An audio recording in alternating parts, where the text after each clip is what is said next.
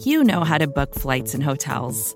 All you're missing is a tool to help you plan that unbelievable travel experience. That's why you need Viator. Book guided tours, excursions, and more in one place. There are over 300,000 travel experiences to choose from, so you can find something for everyone. And Viator offers free cancellation and 24 7 customer support for worry free travel. Download the Viator app now and use code Viator10 for 10% off your first booking in the app. Find travel experiences for you. Do more with Viator.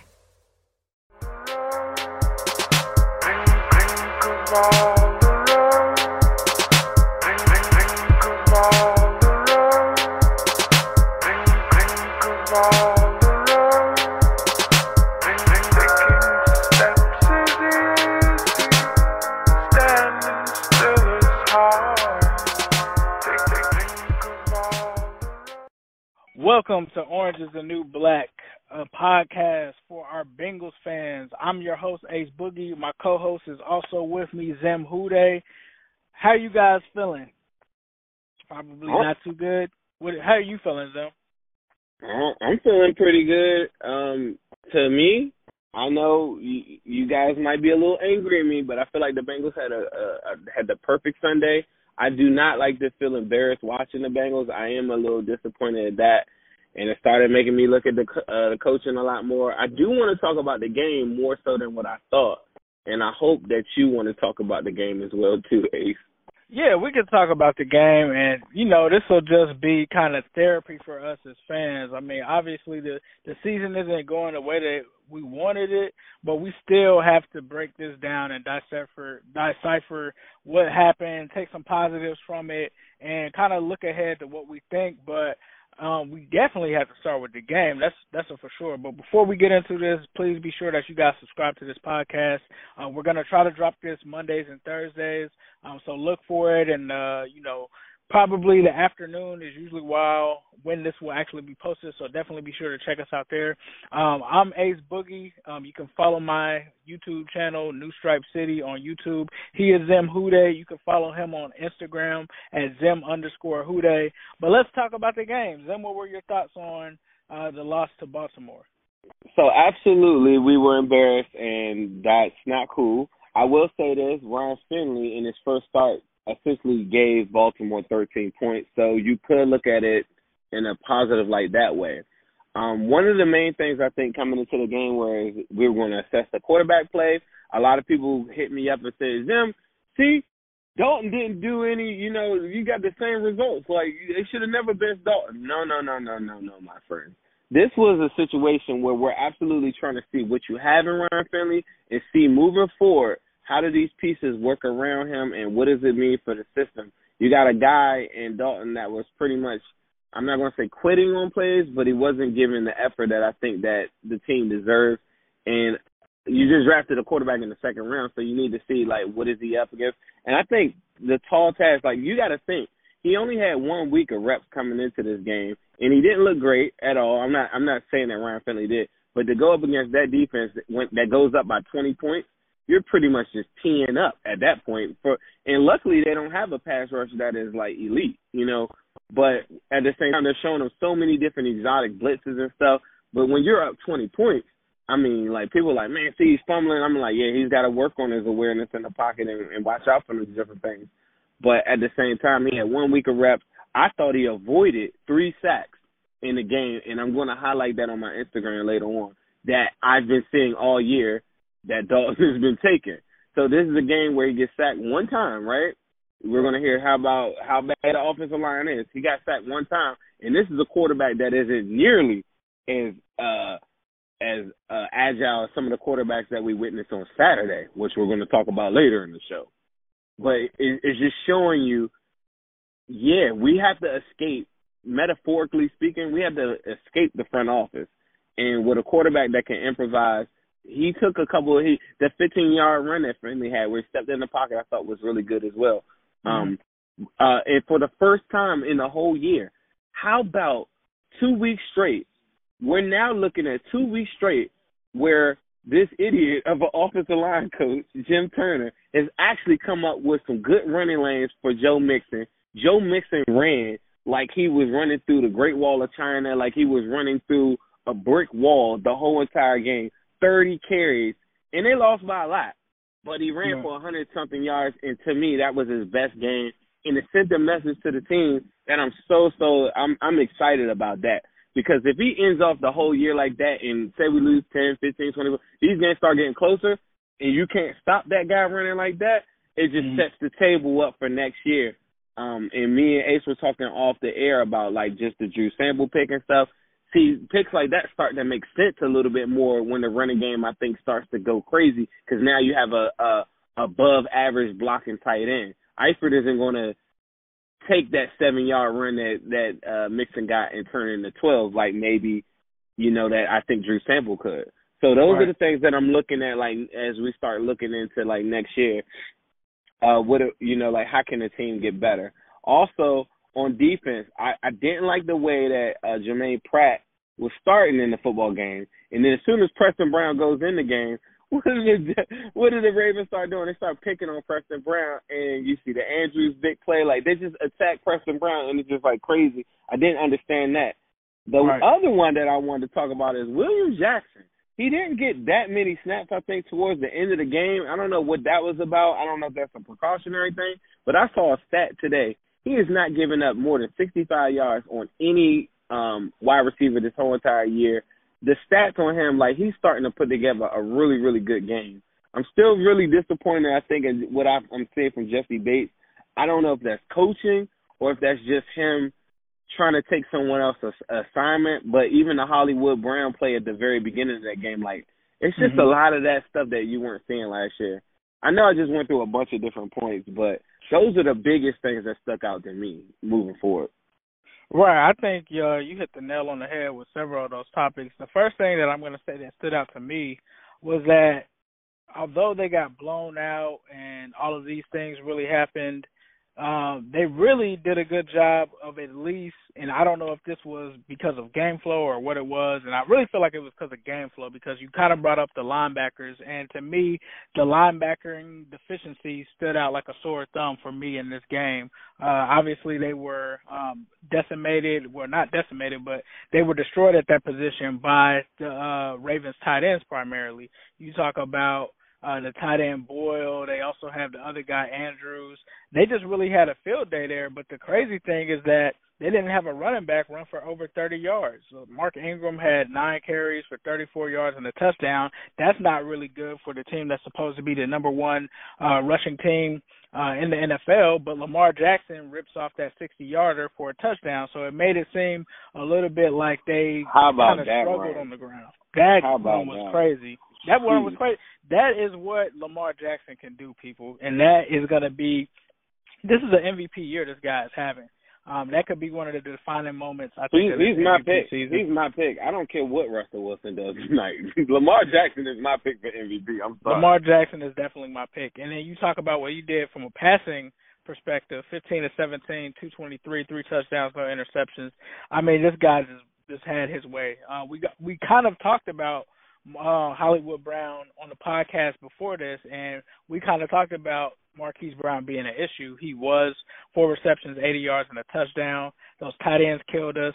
Um, on defense, like you said, um, not much pressure uh, in terms of uh, of being sacked multiple times. And I think, like you said, Ryan Finley definitely proved that he could play better in the pocket, which was another point that we also brought up on the previous podcast as well.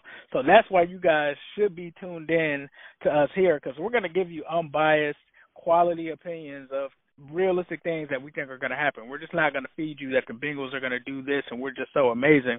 Um, we're going to give you an actual perspective. Uh, I also think, like you said, Joe Mixon, that was the biggest highlight I think for the Bengals is to be able to see him finally get over 100 yards and finally see the line actually not do too bad. Um, from a run blocking and pass protection standpoint. I think that that boded uh, um, a lot better for us, especially with Cordy Glenn not being out there. Um, I also heard on another podcast that apparently um, it's possible that Bobby Hart may have been benched at some point during the game. Uh, apparently, Andre Smith was out at right tackle at one at once. Uh, so nobody's job is safe. That's what that says to me. Uh, Ryan Finley I mean, we guys, we told you guys what Ryan Finley was. We told you that he didn't have the strongest arm. We told you that he kind of had the same deficiencies as Dalton. Yes, he played a little bit better with the pressure, but he still had the the pick six that he threw. Uh, but the good thing is that he didn't give us enough, or the front office enough, to say that he's going to be the guy going forward. Uh, Tyler Boyd, I like how he showed up in this game after being shut down by uh, Humphrey, the last time that they played, he he showed pretty well in that arena. Joe Mixon had two receptions, 37 yards. Uh, Tyler Eifert caught a touchdown, so it was good to see Eifert get into the end zone. Uh, but outside of that, the the linebackers just really stood out like a sore thumb to me uh, in this game. And although we, you know, only ended up with one sack, it was just pretty clear and evident that between the linebackers and also the secondary, Shawn Williams, uh, I'd probably say the most, they just seemed to target those guys. And they just kept going after Shawn Williams in the pass game, kept going after our linebackers, and I just got tired of seeing balls just get thrown over their heads and it was it was really let, just let, let me give you a stat for the linebackers. Vigil Vigil has allowed 20 of 27. That's 74% for 169 yards and a touchdown. Germaine Pratt uh, is allowed 8 of 11, 73%, 147 yards for a touchdown. The linebackers have com- combined to allow 52 of 64. That's 81% targets to be completed. Right, and that that is ridiculous, and that's why you saw Zac sitting on the sideline talking to them, trying to figure out what's going on, and that says a lot, right? When a head coach has to sit down with the whole position group and try to get something out of them, and I just don't think it's there. I think we knew that going into the season. I always felt like linebacker was you know, a position that was not addressed. It was not addressed in free agency. It was barely addressed in the draft with just a selection of Pratt. I think that they should have taken two linebackers in the draft, but it just, it just to me, um, and we were talking before this game, starts to point the finger, I think, to possibly the front office. Now we don't know who has to say so and what happens, but I think the one thing that we've seen is the offensive line and the linebacking core. These aren't new problems, people they're really not. They're not. And we have to hold somebody accountable. Like Zac Taylor, uh, you know, he's not the greatest play caller and I, I agree with that. I just don't think that this is all on Zac and I think it goes above Zac's pay grade and you have to look at um the front office potentially. I mean, this has been a disaster for the past three or four years and somebody has to be held accountable there. Um obviously uh, Mike Brown has his hands in a little bit. I don't think that Mike Brown at the end of the day is making roster moves. Let me just put that out. I don't think Mike Brown is doing that at all. Now he may have the final say so, but I don't think Mike Brown is the guy that's making the decisions in terms of which uh positional players that they're going after. Um somebody made the decision to not sign Shaq Barrett, right? Who that was, not sure. Not a good I was, decision. I, but I was told though on that one though to the to the Bengals credit is that he just opted not to sign with them, and I, and, and I also was told he was offered more money with the Bengals, and he still didn't go there.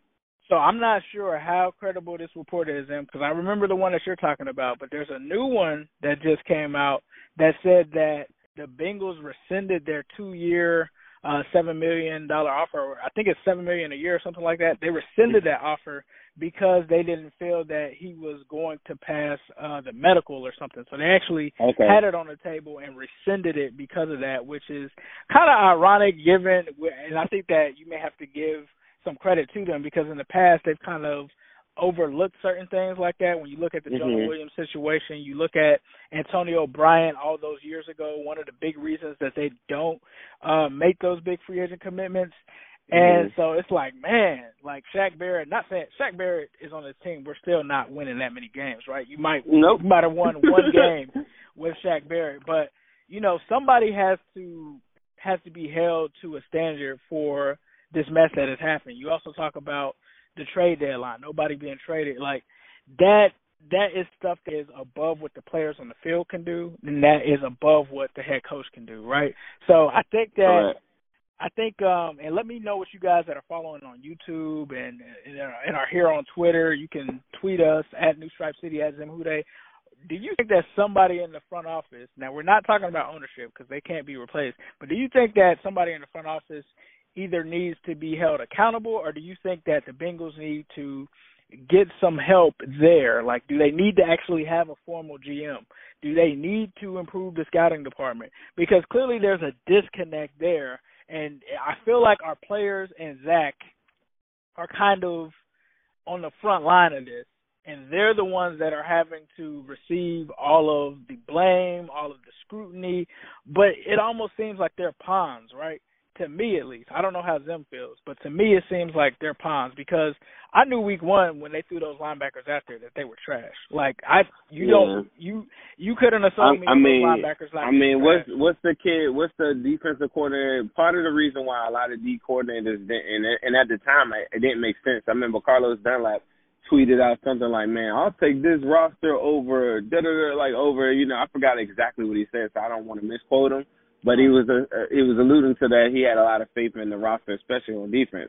When the right. when the guy from uh Florida, Todd um, Grantham, um, the coach, okay, defensive coordinator for the Gators, he absolutely just went, walked away and flat out said, "There's no way that that defense can win games. Like like the, the linebacking core is, is is in shambles, and you cannot win with that. Like that was one of the things that stuck out to me. And remember how hard it was for Zac Taylor to get a coach, and he had to just go with somebody that he knew that was looking for a quick upgrade in, in a room. But you know what I'm saying? Like it, it it's no surprise that before the season, it was really hard for him to get a defensive coordinator. And not only that, you brought up another great point because you know some people said you know well Zac Taylor hired you know bad coaches and rookie coaches, and I mean yes to a degree that he he hasn't made the best uh decisions when it comes to his staff, but you know this was a guy that was placed beyond the eight ball um not basically having to pick over you know leftovers or pick from leftovers for his quarterback staff or not his quarterback staff but his coaching staff um after the Super Bowl. So he didn't really have um he didn't really have I guess the best timing in terms of being able to fill that staff. Now some people say couldn't the Bengals have filled his staff for him?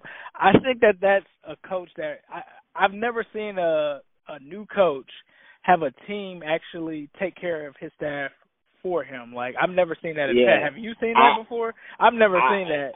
Not not not that I can say. I'm I'm sure it's probably been done, but I just to take a and you know what? And he would probably be one of the coaches that would. But say you you had like a a guy like let's I'm just going to use someone perfect for example, like a Bill Parcells or somebody like that. You couldn't dare try to pick out his staff, but somebody pretty much coming from I'm not going to say from nothing you probably it seems like they picked out a lot of other things around him that he has no control over, and he seems pretty fine with that. Um, I think when coming into the season, I wasn't saying this last year, and I was telling you this earlier today too.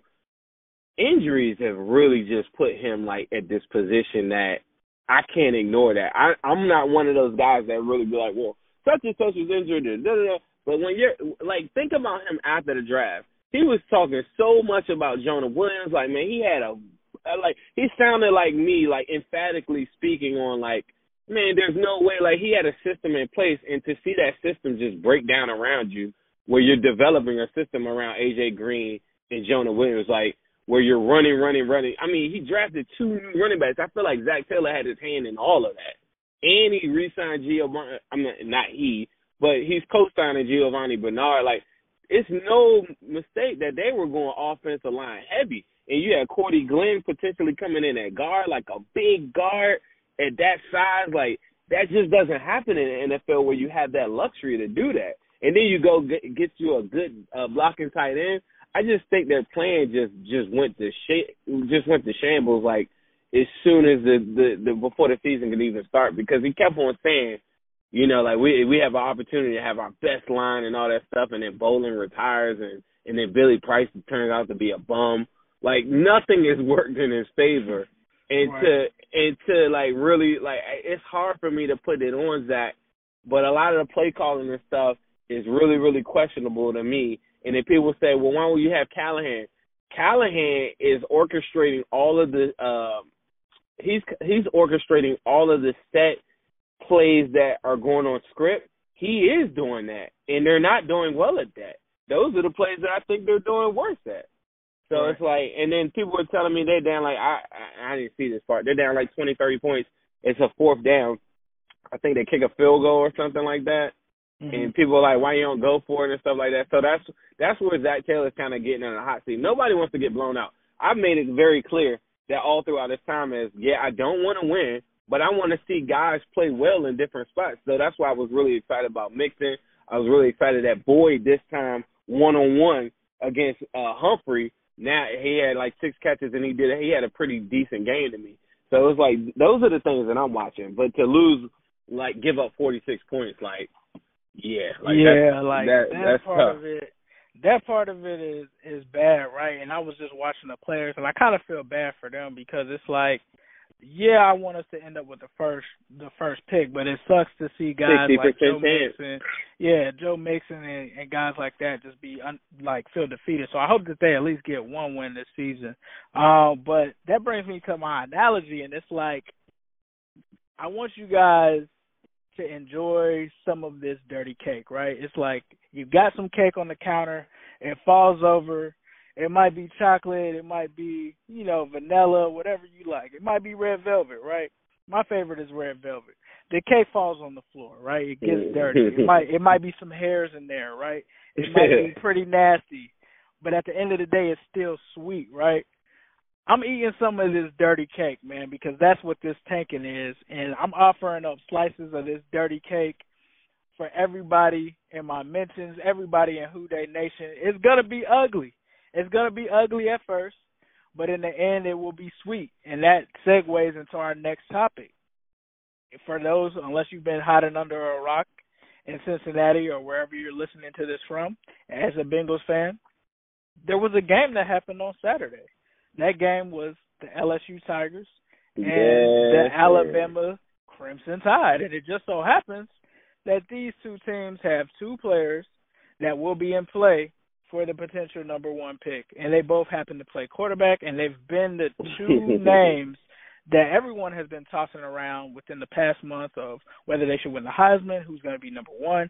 And I think that we finally got to see these guys go head to head.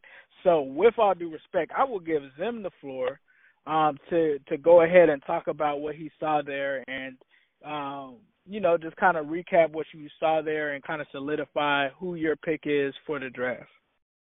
I mean, I walked away from that game. I don't really have too much to say, but except I just envision I just envision either one of those guys in the jersey. I can see two. I can see the Dolphins not even drafting Tua because I, I know I'm, I'm going a little off script, but Tua is so good to me, and it's so crazy that Burrow is just really, really good.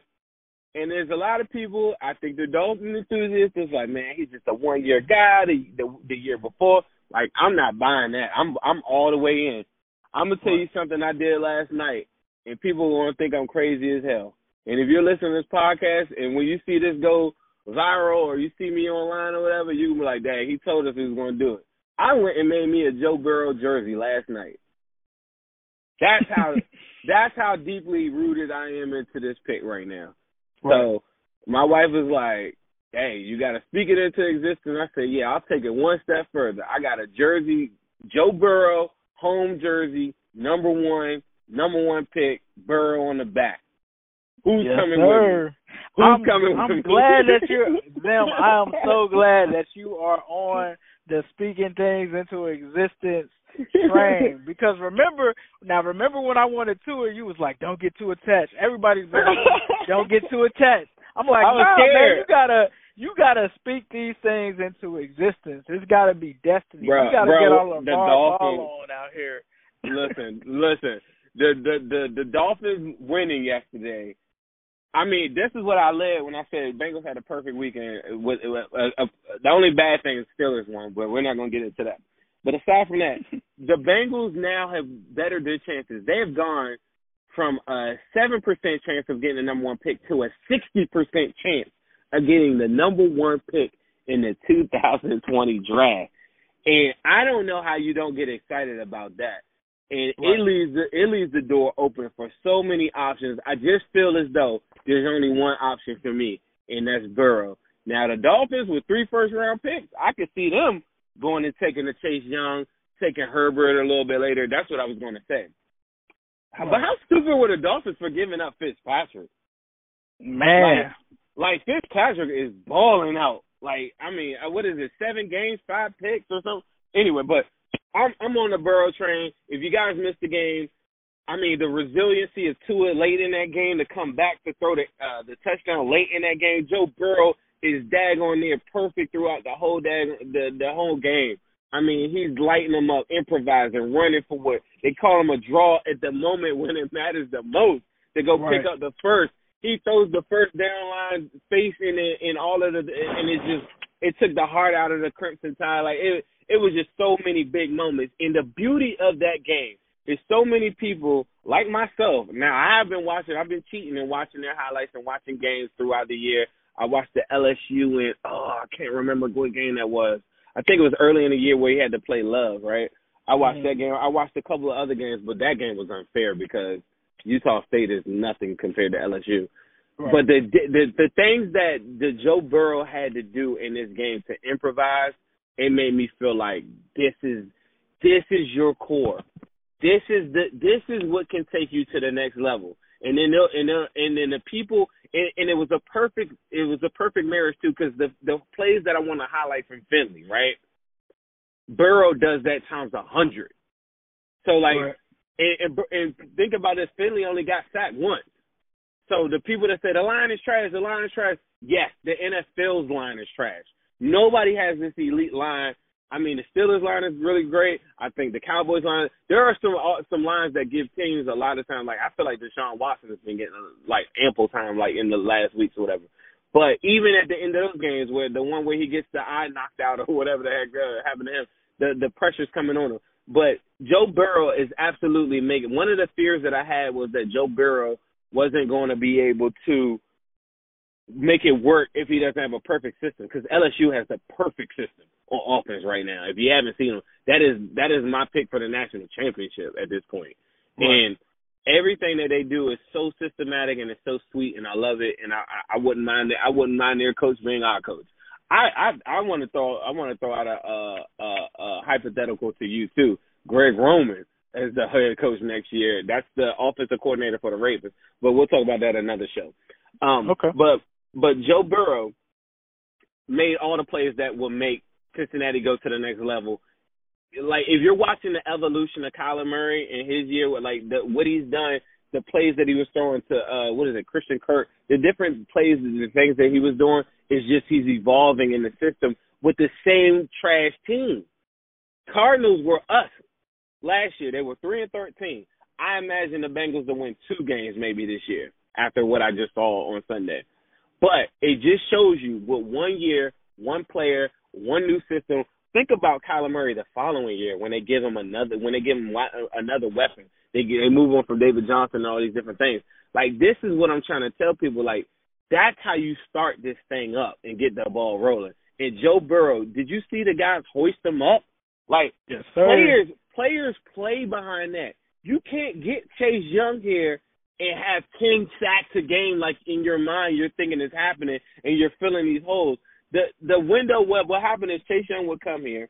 He would have a really good game, a really good year if he stays healthy and everything like that. You win a couple more games, then you're trying to fill in all these holes everywhere else. By the time Chase Young gets on his fourth year, he's talking about giving him uh, when we get to 2024, he's gonna be like, yeah, I want 200 million. The Bengals can't even pay him, and you still just got your. By 2022, you probably got your. You finally figured out your quarterback. Like the windows of opportunity just don't work like that you got to get the quarterback, bro. And it's it, it's so simple to me. And people that don't watch college football, you got a first hand look at what two electrifying quarterbacks can do for a team um like the Cincinnati Bengals. And I and this is my plea to everybody like get on board with this.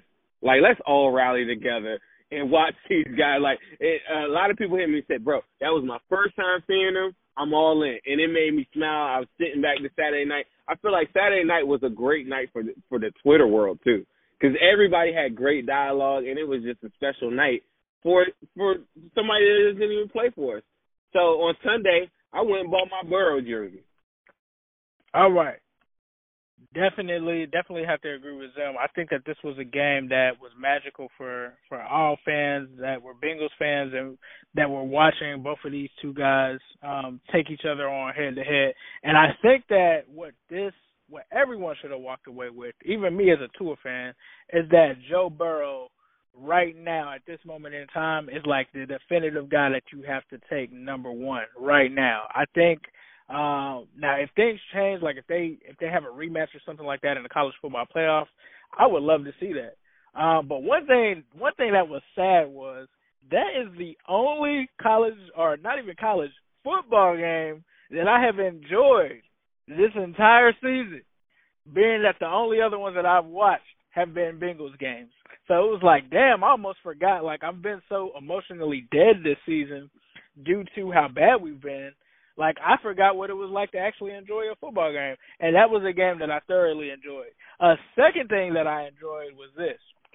Now you guys know that I've always been Tua. I've been good with Burrow. I've never been against Joe Burrow at all. I was like, I'm. You got to take a quarterback. That's how I've always been. The only person that I may have been hesitant on, maybe Justin Herbert, but I've always been like Tua or Burrow. Um. So from my vantage point, it was also sweet because um, for those that don't know, I'm I'm also in a Facebook group and I've been posting this Tua stuff for like weeks. Like, man, this is the guy. Like, ever since I said something on this podcast and did my research on Tua, I was like, he's the guy. He's good. And I've been met with a lot of he's overrated. It's Alabama. He's not really that good. You know, he's anything that you can think of. And I loved it because the way that the game flowed was Tua came out slow, Burrow did his thing and I and I was also battling against Chase Young guys, so I was like, Burrow is definitely going to need to be in consideration before Chase Young, um, for sure. But I was battling both of these guys, and it was funny how things worked out because Tua comes out, um, you know, he he throws a touchdown and then he throws a pick, right? And then Alabama's getting blown out by, you know, 20 points, and everybody's like, what were you saying? Because I had said something like right after Tua threw that touchdown. I was like, what were y'all saying about Tua? Like he can't he's not good. What was that? And so then it kind of flipped on me because he threw the pick and stuff like that. And so people were like going in like, ah, we told you Tua was overrated, this and that. And then people, the second half happens. And what does this man do? Now, mind you, crazy. this man, this man did not really practice like that. I don't even think he practiced within a three week span. He's coming back on one leg, and this man literally spaz the entire second half, almost gets back to putting his team into a position to win, but it was too late. You know, Joe Burrow sealed the deal. He outplayed him early on, but the moxie that Tua like showed was just amazing. And the other thing was people were like, "Oh, Alabama's line is amazing," and I, it was so good to see his line break down and him handle pressure throughout that game. And another thing that's been said is his receivers are amazing. Well, why is Jerry Jeudy uh dropping two, you know, touchdown passes that were the best pass in my opinion that was thrown the entire game was a pass that Tua threw that was dropped by Jeudy. It was like a clear touchdown. He dropped two of them, and then this man was converting on fourth down. Like these two quarterbacks are amazing. Like I've heard people talk about, oh, the quarterbacks aren't good enough for you to pass on Chase Young. Yes, the hell they are, both of them. And for me, this game stamps Joe Burrow as that guy because he did this against the Alabama team. He did this on the biggest stage that there was, and then he showed swag. He showed so much swag. Like when he got that first down and he did the first down celebration like good night Alabama, I was like, yeah, that's what I'm looking for. These are the personality traits that I'm looking for. Both of these guys are what I'm looking for. They've got the arms, they've got the legs, they've got the moxie, they've got the personality. Sign me up. Either one of these guys that you get, it doesn't matter. It doesn't matter. I think they both will be good prospects and the right answer for the Bengals. But right now, being realistic, it's Joe Burrow right now. Like we talking right now is Joey Joe B. Burrow. It's, It's Joey Joe Burrow. B. And I would kill. I would honestly kill to see that matchup again because it just was amazing. It was like those two players knew. Joe Burrow definitely knew like this is this is my step, my stamp, excuse me, for the NFL draft. And so for me, it was just amazing to see both of those guys and look at the Chase Young guys and say, So uh so uh Burrow and Tua aren't good to be taking number one? Man, no. look, look, bro. The the thing that upsets me the most, and people are listening to this right now, are just like it. I, it, you know, our boy Chris is the number one. Maybe we need to get Chris on the show because I need to get in inside someone's head. I just read some of the comments that he was writing earlier today. Is like, y'all think after watching that and watching us give up 46 points and I and I and I sympathize with all of you guys. I understand where you're coming from, but just just trust us. Like I just it's it's really maddening, and it it, it almost hurts my feelings, and it it almost makes it almost makes me sad that people don't understand what the power of good quarterback play can do to a football team, and they watch it every Sunday though. They really think like quarterbacks elevate everybody on the defense, the offense. Like when you have faith in that other side of the football field, it just changes everything. In the time of possession, like all of these things, like we're watching these two juggernauts of football teams go against each other, and their quarterbacks are just elevating everybody around them. We're watching a guy in Lamar Jackson in his second year, you know, like just kill us. But yet, every comment on all of my posts is you think a quarterback is going to save this? Yes. Yes. That's not how you save the whole entire team, but that is the starting point. And I think if you really just watch that game, watch the energy and watch how people rally around these guys, watch how people rally around even people who talk about Baker Mayfield so much. Do you think Baker do you think the Browns would even win what are they, three and six right now? If right. they didn't have if they didn't have Baker Mayfield, they'd be in the same. We'd be battling them for the number one pick. And I love to hear people say that because like, it's like, oh, look at Baker Mayfield and this and that. Well, the Browns were 0 and 16 before he got there. What are you it, talking about? And he's in his second year, and they they try to put and, and it's a perfect it's a perfect it, it's the way it goes. They put all of the they put all the blame on him, and yes, he doesn't answer the questions the way that you guys want. Yes, he walks out of things, and some of his leadership is questioned, and I, and I'm not against that. But you think that they ha- do you think that like if you just watch any of that Browns game this past week, they rallied around him and they made plays. He made the plays that had to matter the most. And yes, the defense stepped their game up as well too. Um, but it it, it starts at the quarterback, bro. And I, and I just don't think how you think it, unless you just have another hidden agenda. That's why I'm like, get Chris on here. Like, get him on here. You yeah, like I really I, I I I really want to tell because he had a whole thing about Lamar. When like, I kept on saying Lamar Lamar he was like Lamar's transfer like they these guys don't speak on it. Like I'm talking to you Chris. You guys don't speak on it when we tell you that this guy's lit and then y'all say he's trash like Lamar and then Lamar balls out. Y'all just y'all skip right over that and y'all never even mention Lamar again. Well I'm calling you out now because you was one of the main ones that said Lamar won't work in the NFL now he's working. What are you gonna come back and say? Well, that's just that's just year number two. I don't care if I got half a year of that. Give right. me half a year of that.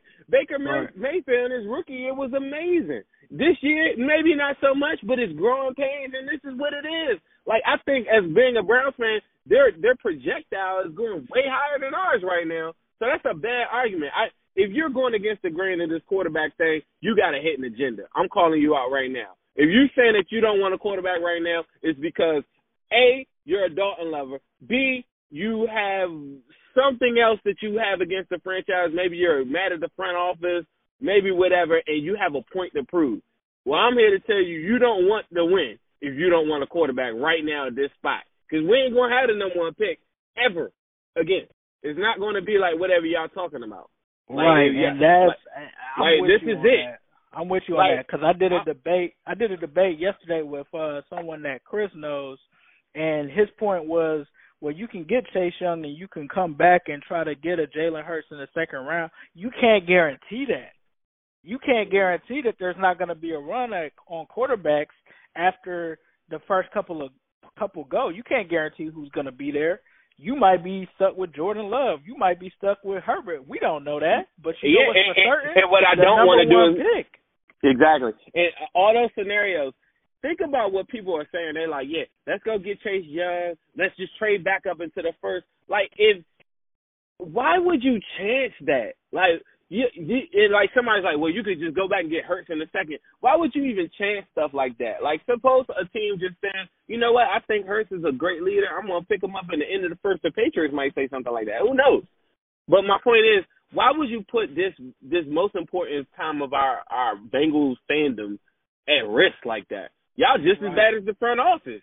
Everybody knows we need a quarterback. Like, like you think risky. if we don't take one, everybody isn't going to trade up in front of us, knowing that we need a quarterback. I had a debate with a Red exactly. I had a debate with a Redskins fan. I said, bro, if I'm the Redskins, I'm taking Tua. He like, nah, I'm taking Chase Young. I said, yeah, you could probably convince me of that. He said, now y'all is without a doubt. He's like, there's nobody you could find if you're a Bengals fan, you listen to this right now, go ask anybody in the whole entire world. They they could know Ryan Finley, they could know Dalton, they could maybe not.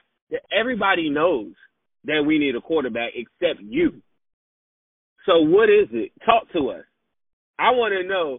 Besides the foolishness that I've been seeing after watching a game like that Saturday night, I'm rocking my Burrow jersey. My Burrow jersey. Where's your Joey B at?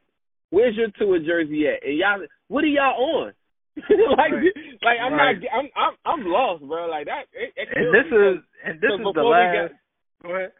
No, no, I was gonna say before we recorded this, I had read a couple comments and I was like, man, even after Saturday night, y'all still on that? Y'all still right. on this? Let's take a chance at quarterback type thing. Like, y'all, is are you an AJ McCarron fan? You want to trade to get AJ McCarron back or something? Like, what's your plan? Y'all sound just as bad as what's the idiot in the front office, uh, Troy. Troy, um, what you call it, uh, Troy Blackburn. You sound like Troy Blackburn. If you say don't draft the quarterback right now, you sound like somebody that's saying offensive tackles. You you you can't just go to Walmart. What's the stupid quotes that he's making? Like you sound like quarterbacks don't just come along and change franchises, and we're witnessing every single quarterback kill us that we right. should have drafted. All the quarterbacks that we didn't even want kill us. Guess what, people? Kyler Murray was still better than Andy Dalton with a bad line. They still beat us. Beat us. beat us. Josh Allen. Us. Josh Allen beat us. It wasn't the Buffalo Bills that beat us. Josh Allen beat us. Right. I don't care, and I'm not saying that because I'm picking a quarterback. Like when that game was on the line, Josh Allen delivered. When that game was on the line, Kyler Murray delivered. When Lamar had to step up and go crazy on people, he did that. He didn't fold. He came out and killed us. When Russell Wilson had that game, that, Seattle had no business winning Week One. Came right. back. Russell Wilson made the plays that on that third. It was like a third and eighteen. Like I remember some of these plays. They're all quarterback plays. And right. and how how y'all just say, oh, the defense gave that up. No, the defense was on the field all that time, and the time of possession on all these games is so lopsided that Lawrence Taylor, being Joe Greene and stuff would have been gas. I don't right. know what y'all thinking is going on like in in the world of football. It's just maddening to me at this point that we're still here, 0 and 9, and all these quarterbacks are playing phenomenal football, and y'all still not on the train. Right. I don't. I don't get it too. And I, I made another great point uh yesterday or last night. Right. Mm-hmm. Name a edge rusher for the Ravens. It's literally their weakest position and they are seven and two, and this is what the second year that it looks like they're going to win the AFC North. They're winning because of Lamar Jackson, people, and the quarterback. They don't need edge rush. They literally are just as bad as the Bengals at edge rush. They currently rank 27th out of 32 teams in sacks per game. I don't want to hear edge rusher is going to fix the Bengals because it's not. Yep. So, so we can go mm-hmm. ahead and wrap up. Zim, was there anything you wanted to say before we get out of here? I know we ran over a little bit, but anything else you want to say? No, I think uh if you're a Bengals fan, now is a now is a great time to be alive. And, and people, I said that to somebody the other day. They said, "Boy, you are crazy." I said, "Nah, this is lit to me. I got the number one pick coming, and I got two like generational talent looking quarterbacks right there in my face. I got the Dolphins losing. I'm I'm ecstatic. Think about this. Second round, that linebacker that y'all want, we're gonna have the first round we're gonna have the first pick in the second. Right. We're gonna have that too. The linebacker will be sitting there right there in your face. Free agency, right. I'm not expecting nothing. I'm I'm addressing this as though they ain't gonna spend a dollar. I'm cool, whatever. But I got them picks that says that I have now I don't have to wait on the Nick Vigil's development. I've got perennial, all like college, you know, like I, the A list guys we should be looking at this year. We shouldn't be having to bank on Drew Samples of the world. Like the guys should be sitting there right in their face, and I don't right. even have to put that much pressure on the front office. I feel like this is a great time to be a Bengals fan, honestly. Like I made the thing about Baker Mayfield. Like I feel like they're they're headed up. Maybe they got a little turmoil within the team. They got to figure out how they're gonna play Landry and OBJ and whatever. Who knows? I don't know. But all I know is that right now we got the number one pick, and it's a sixty percent chance. Who they? Who they?